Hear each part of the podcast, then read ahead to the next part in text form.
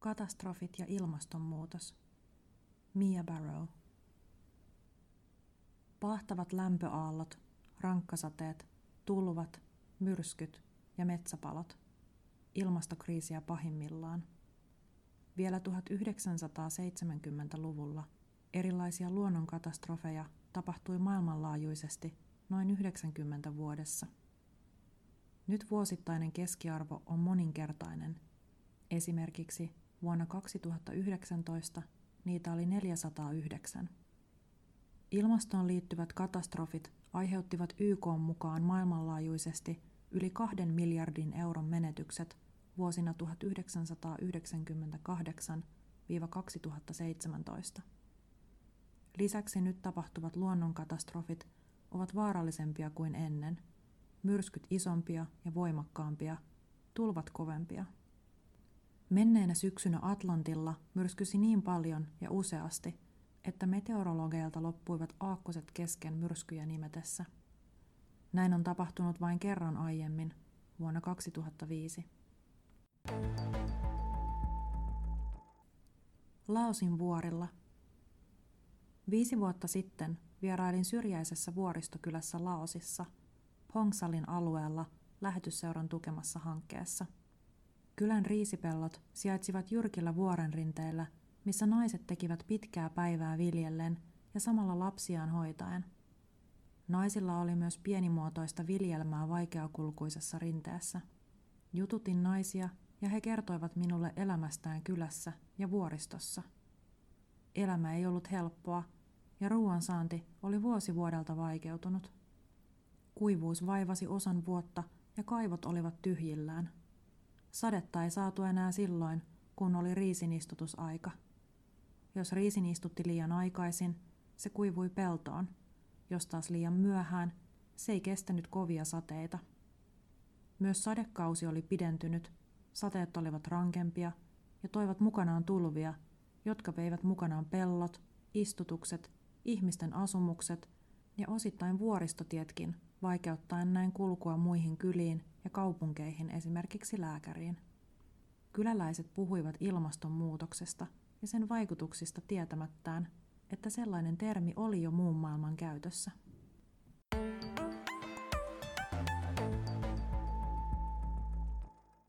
Katastrofit, köyhyys ja eriarvoisuus.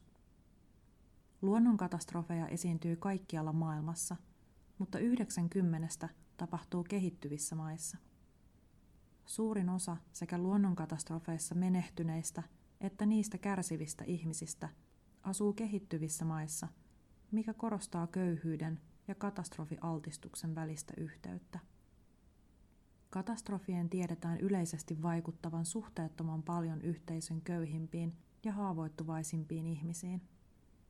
Nopea kaupungistuminen on osaltaan johtanut siihen, että köyhimpien ihmisten on täytynyt siirtyä asumaan riskialttiille alueille, kuten tulvien tasangoille, jyrkille rinteille tai jokien varsille. Näin koteja ei ole useinkaan rakennettu kestämään suuria luonnonvoimia, ja alueelta saattaa puuttua perusinfrastruktuuri, kuten vesi ja sanitaatio tai terveyspalvelut. Tämä jättää yhteisöt entistä suurempaan vaaraan katastrofien sattuessa. Köyhiltä mailta tai yhteisöiltä puuttuvat myös sellaiset resurssit, mitkä auttavat estämään luonnonkatastrofien muuttumisen kriiseiksi ja selviytymään niistä, kun ne tapahtuvat. Toistuvat katastrofit myös lisäävät entisestään alttiutta uusille katastrofeille ja heikentävät yhteisöjen selviytymismekanismeja sekä lisäävät köyhyyttä. Katastrofiriski on aina olemassa. Se, kuinka yhteisö selviytyy mahdollisesta katastrofista, on vahvassa yhteydessä heidän haavoittuvuutensa sekä resilienssinsä tai paineensietokykynsä kanssa. Jo valmiiksi köyhältä yhteisöltä puuttuu usein pääomaa, omaisuutta, yhteys markkinoille tuotteiden myyntiin tai vaikkapa mahdollisuus vakuutukseen. Nämä auttavat ihmisiä selviytymään ja jälleen rakentamaan elämää katastrofin jälkeen, mutta niiden puute voi viedä syvemmälle köyhyyteen. Mitä köyhempi yhteisö on, sitä vaikeampaa sen on varautua katastrofeihin tai jälleen rakentaa katastrofin jälkeen.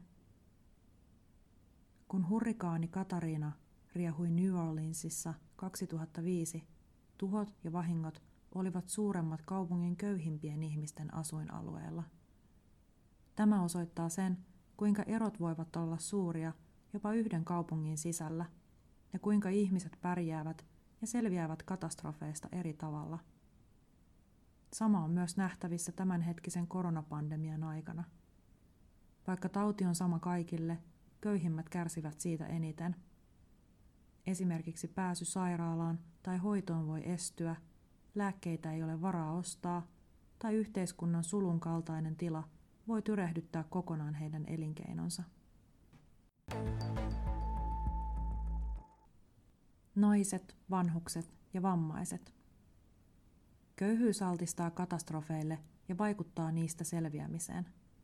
Katastrofit myös lisäävät syrjityssä asemassa olevien, kuten naisten, tyttöjen ja vammaisten ihmisten, haavoittuvuutta entisestään. Naisten ja lasten riski kuolla luonnonkatastrofeissa on arvioiden mukaan moninkertainen miehiin verrattuna. Naiset ovat myös usein hoitajan asemassa perheessä. He pitävät huolta lapsista, vanhuksista tai sairaista. Heidän mahdollisuutensa pelastua ja auttaa kotona olevia ovat usein vähäiset. Suurimmalle koetukselle joutuvat tytöt. Syitä on paljon. Tytöt pidetään usein kodin piirissä, mikä estää heidän osallistumisensa yhteisöjen julkiseen elämään, kuten koulunkäyntiin. Kouluttamattomilla tytöillä on muita heikommat tiedot siitä, miten katastrofeissa tulee toimia. He eivät tunne useinkaan hätäsuunnitelmia tai osaa esimerkiksi uida tai kiivetä puuhun.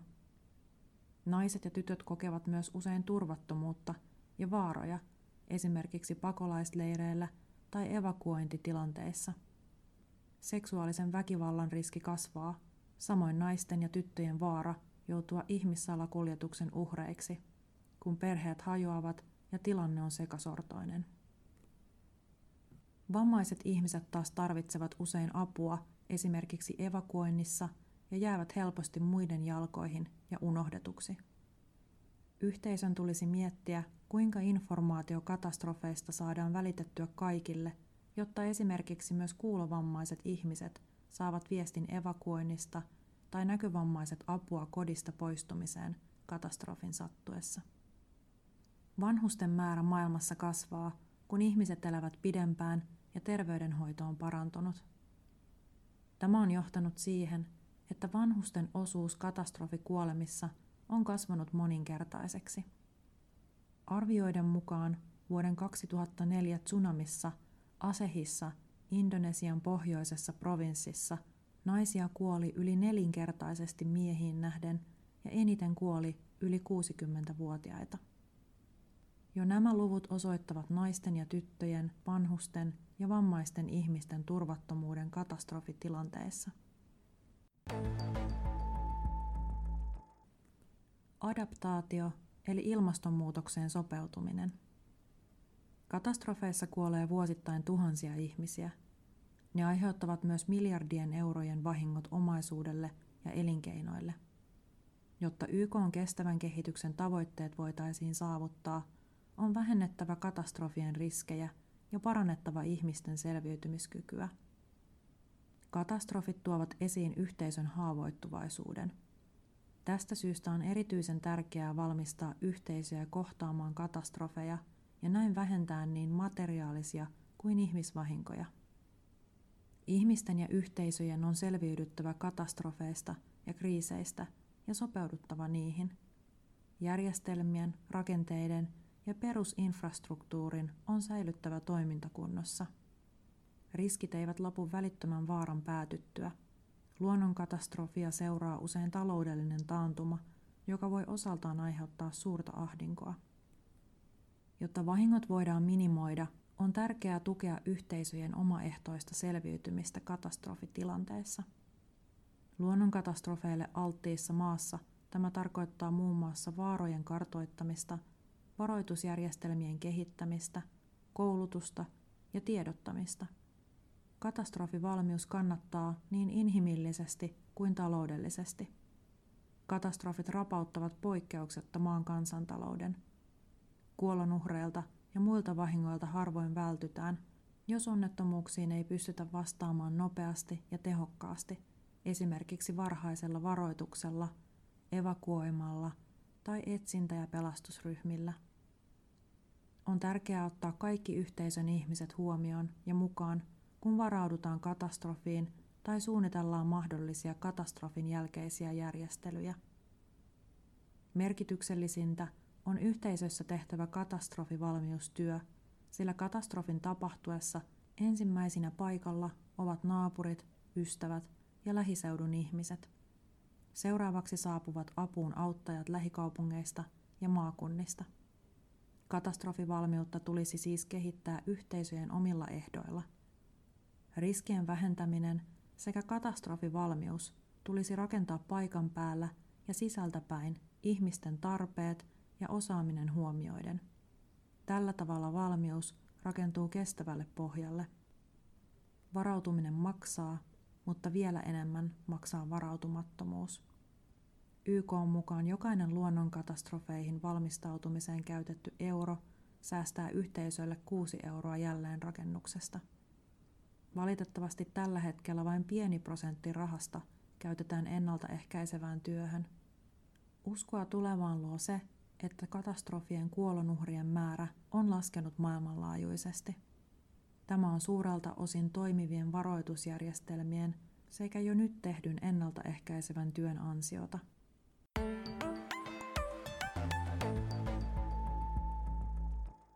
Toisaalla Laosissa. Joitakin satoja kilometrejä Laosin Pongsalin vuoristokylästä löytyy toinen kylä Viengpoukasta Luangnamtan provinssista. Kylässä käy kova vilske.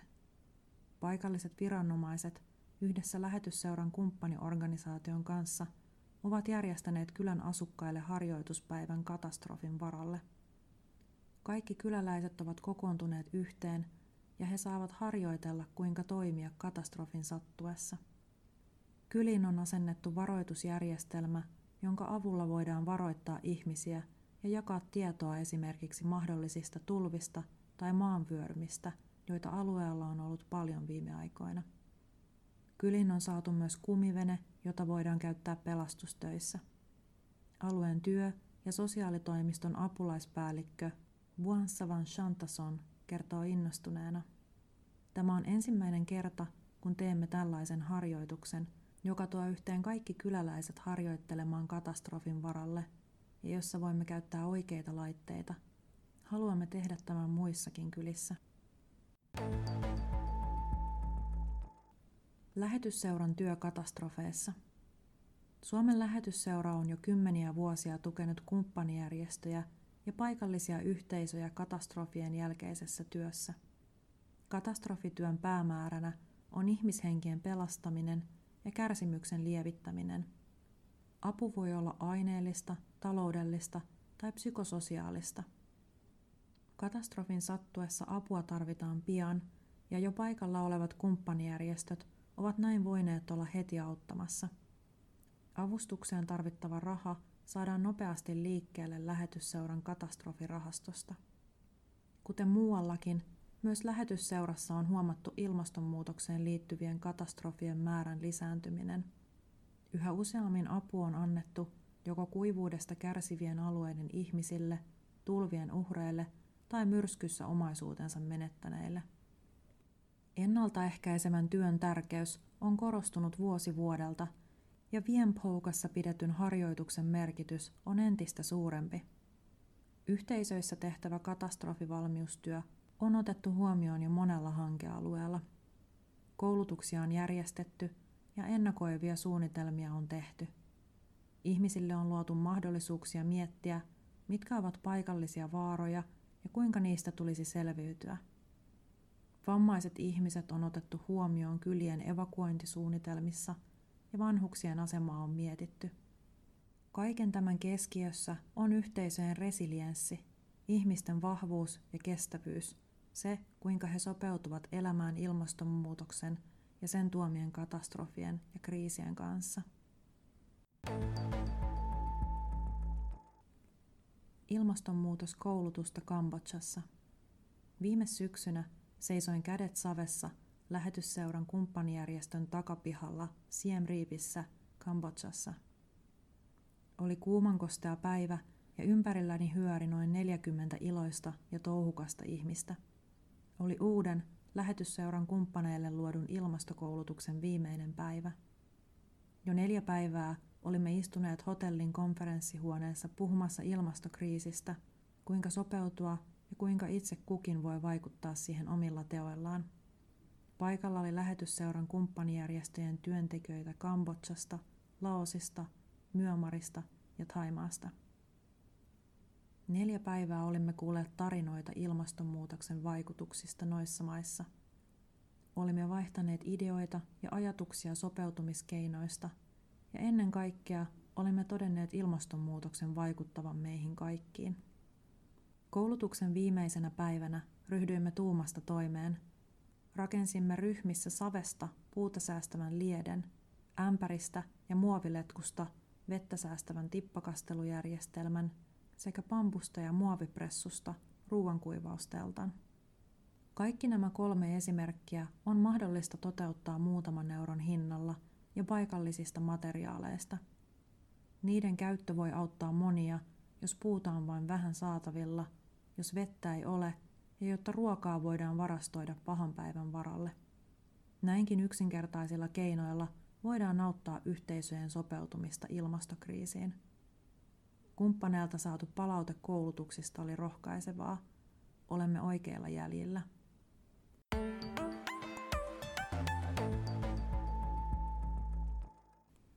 Katse tulevaan. Vuosi 2020 on ollut vaikea vuosi monelle maailmanlaajuisesti. Koronavirus on aiheuttanut paljon niin terveydellisiä kuin taloudellisia ongelmia – Korona-aika on myös tuonut esiin ihmisten haavoittuvaisuuden, yhteisöjen sietokyvyn ja heidän resilienssinsä, samoin kuin ilmastokriisi. Toiset pärjäävät paremmin, toisilla on voimavaroja ponnahtaa tai kimmota takaisin entiselleen. Toisille se on täysi mahdottomuus, tai palautuminen voi kestää kuukausia, jopa vuosia. Lähetysseura jatkaa ilmastotyötään ja yhteisöjen valmistamista katastrofeihin – ilmastotyön ytimessä on ihmisten voimavarojen, kestävyyden ja yhteisöjen resilienssin kohentaminen. Yhteisöjen täytyy olla varautuneita heitä kohtaaviin katastrofeihin. Heillä täytyy olla tietoisuutta, kuinka sellaisissa tilanteissa toimitaan, ja heillä täytyy olla niihin tarvittava välineistö ja infrastruktuuri. Kaikki yhteisön ihmiset ja heidän tarpeensa on otettava huomioon, niin naiset, lapset vammaiset kuin vanhuksetkin. Mitä paremmin valmistamme yhteisöjä kohtaamaan katastrofeja, sitä paremmat mahdollisuudet heillä on niistä selvitä, ja ihmisillä on mahdollisuus hyvään, turvalliseen elämään ja tulevaisuuteen, jossa on toivoa paremmasta. Tähän päättyy Mia Baron artikkeli Katastrofit ja ilmastonmuutos. Kirjoittaja on Suomen lähetysseuran katastrofityön koordinaattori.